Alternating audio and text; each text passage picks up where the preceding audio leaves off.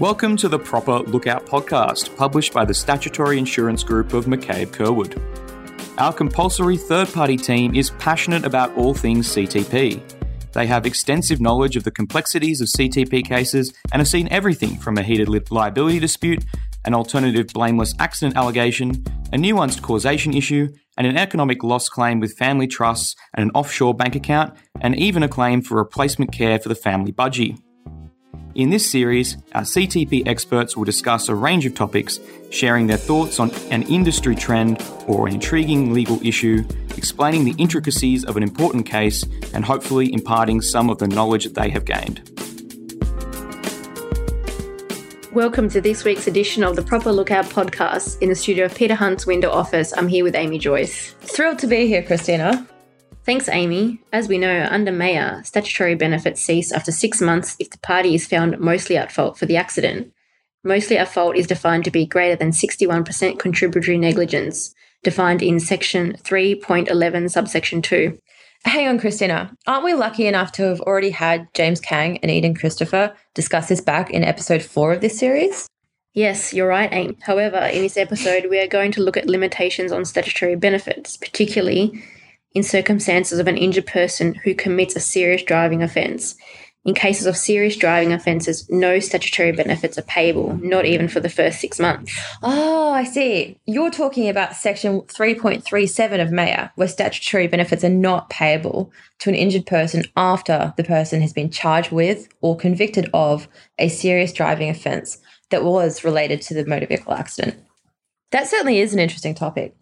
So, what is a serious driving offence then? Section 3.35, subsection 5 of MAIA defines a serious driving offence as a major offence under the Road Transport Act 2013 or an offence under sections 115 or 116 subsection 2a to e of the act or any other offences prescribed under MAIA as a serious driving offence. Well, the Act is quite clear. Section 115 of the RTA refers to acts like organisation, promotion, or partaking in a race between vehicles, or attempts to break vehicle speed records. And Section 116 of the RTA refers to road and drag racing. They seem to be quite niche driving offences. What are some of the more common serious driving offences we might come across in claims? That's a good point. Some other examples of major offences under the definitions in Section 4 of the RTA include 1. Negligent driving occasion death or grievous bodily harm. 2. Predatory driving. 3. Police pursuits. 4. Driving a vehicle on a road furiously, recklessly, or at a speed in the manner dangerous to the public. 5. Menacing driving. 6. Failing to stop and assist after impact causing injury. Of course, one of the most common serious driving offences we might see Seven, driving whilst intoxicated. Is there any difference how much alcohol is consumed and the range the injured person registers? No, it doesn't matter whether it is low, mid, or high range. These are actually all considered serious driving offences. Some further driving offences include 8. Driving under the influence of prescribed illicit drugs such as marijuana, speed, ecstasy, or cocaine. 9. Refusing to submit to a breath analysis or refusing to submit to a blood sample. What would happen if the person is acquitted of the offence that they were charged or the proceedings are discontinued? In these circumstances, the statutory benefits are payable from the date the person was charged with the offence. Thanks for running through this with me, Christina. It was very insightful.